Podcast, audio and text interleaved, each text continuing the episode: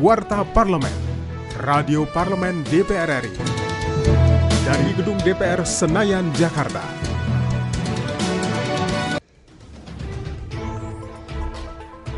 Tim kunjungan kerja reses Komisi 3 DPR RI mendorong jajaran kepolisian daerah atau Polda Banten dan Badan Narkotika Nasional Provinsi Banten menjaga situasi kondusif di wilayah hukum Provinsi Banten.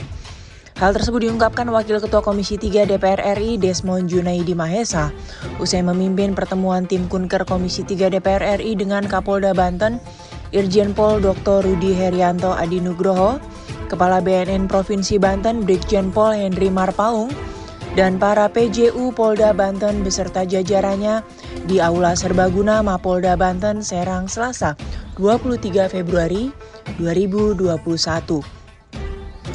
Kunjungan kerja reses Komisi 3 DPR RI ini diikuti sejumlah anggota Komisi 3 DPR RI, di antaranya Johan Budi, Iwayan Sudirta, Bimantoro Wiono, Rahmat Muhajirin, Agung Budi Santoso, Didi Mukrianto, Ihsan Sulistyo, Rano Alfat, Dimiati Natakusuma, Ade Rosi Herunisa, Dipo Nusantara Pua Upa, Nasarudin Dekgam, Jasilul Fawaid, dan Eva Yuliati. Perusahaan digital raksasa dunia Google diserukan agar berbagi keuntungan dengan media-media lokal di tanah air.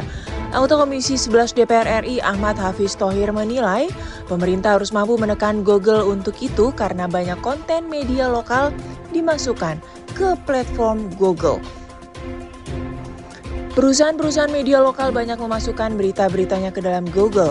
Tentu untuk memudahkan pencarian berita, masyarakat di tanah air pun mengakses Google. Pemerintah perlu menekan Google karena Google pasti untung.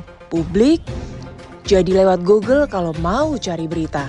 Ungkap politisi Partai Amanat Nasional dalam rilisnya 23 Februari 2021.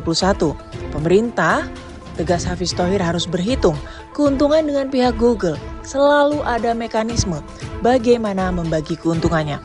Tak ada yang dirugikan dengan pembagian keuntungan tersebut. Menurutnya di masa sulit dan pengetatan anggaran karena pandemi corona ini justru sangat bagus jika ada peluang untuk berbagi. Demikian Warta Parlemen, Televisi dan Radio Parlemen, Biro Pemberitaan Parlemen, Sejen DPR RI. Saya Ratna Apsari.